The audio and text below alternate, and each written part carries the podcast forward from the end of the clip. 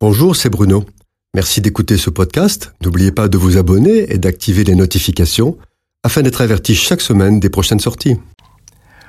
Au cours d'une conférence, un vieux rabbin venant de Jérusalem dit avec force et autorité que le Machiar est bientôt là, et il ajoute que tous les signes annonciateurs de sa venue sont accomplis. Les Juifs attendent le Messie. Ils annoncent avec force et conviction qu'il est tout proche. Ils attendent un Messie qui rétablira et restaurera Israël dans toutes ses prérogatives voulues par Dieu. Il sera lumière des nations, la voie qui conduit à Dieu, une démonstration que Dieu est vivant, tout-puissant, miséricordieux et juste. Il sera roi et gouvernera le monde avec autorité. Il fera régner la justice et condamnera le mal. Ceux qui se plieront à sa loi seront accueillis et bénis. Ceux qui la rejetteront seront condamnés. Les Juifs attendent un Messie comme nous aussi nous attendons le retour de Jésus. Nous attendons non plus un sauveur, car cela est accompli, mais un roi, maître et seigneur. La conviction des Juifs est fondée sur la seule lecture des écrits du Premier Testament.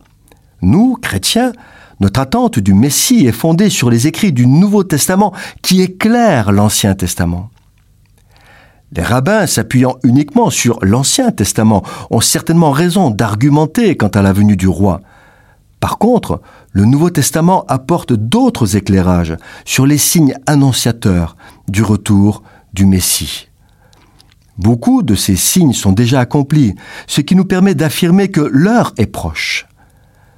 Parmi les signes forts du retour de Jésus, nous notons Israël déporté, châtié et persécuté pendant 2000 ans et qui aujourd'hui, selon la promesse de Dieu, est revenu dans ses terres depuis 1948. Le deuxième, Jérusalem, a été foulé aux pieds des nations pendant 2000 ans, mais aujourd'hui la ville entière est à Israël parce que c'est à Jérusalem que le Messie doit poser ses pieds quand il reviendra, le temps des nations est accompli. La troisième, partout l'incrédulité, l'apostasie domine. Le christianisme représente à peine 20% de la population mondiale et parmi eux, combien sont véritablement enfants de Dieu? Le signe de la bête, une gravure informatique, est déjà opérationnelle. La Grande Babylone, symbole de la mondialisation du commerce, est une réalité. La confusion et la séduction sont généralisées jusque dans certaines églises. Le transhumanisme, philosophie dominante parmi les scientifiques, se proclame lui-même Dieu. Les nations désignent Israël comme celui qui trouble la paix du monde. Nous observons des signes cosmiques dont le réchauffement climatique n'est que les prémices. En Israël, on assiste à un mouvement très fort de repentance et de retour aux faits religieux. Et enfin, cette parole de Jésus s'adressant aux Juifs, Vous ne me verrez plus jusqu'à ce que vous disiez, Béni soit celui qui vient au nom du Seigneur. Aujourd'hui, les Juifs messianiques qui proclament Jésus le Machiar sont de plus en plus nombreux. Jésus est vraiment à la porte. Bien sûr, personne ne connaît le jour et l'heure de la venue de Jésus-Christ, seul le Père le sait.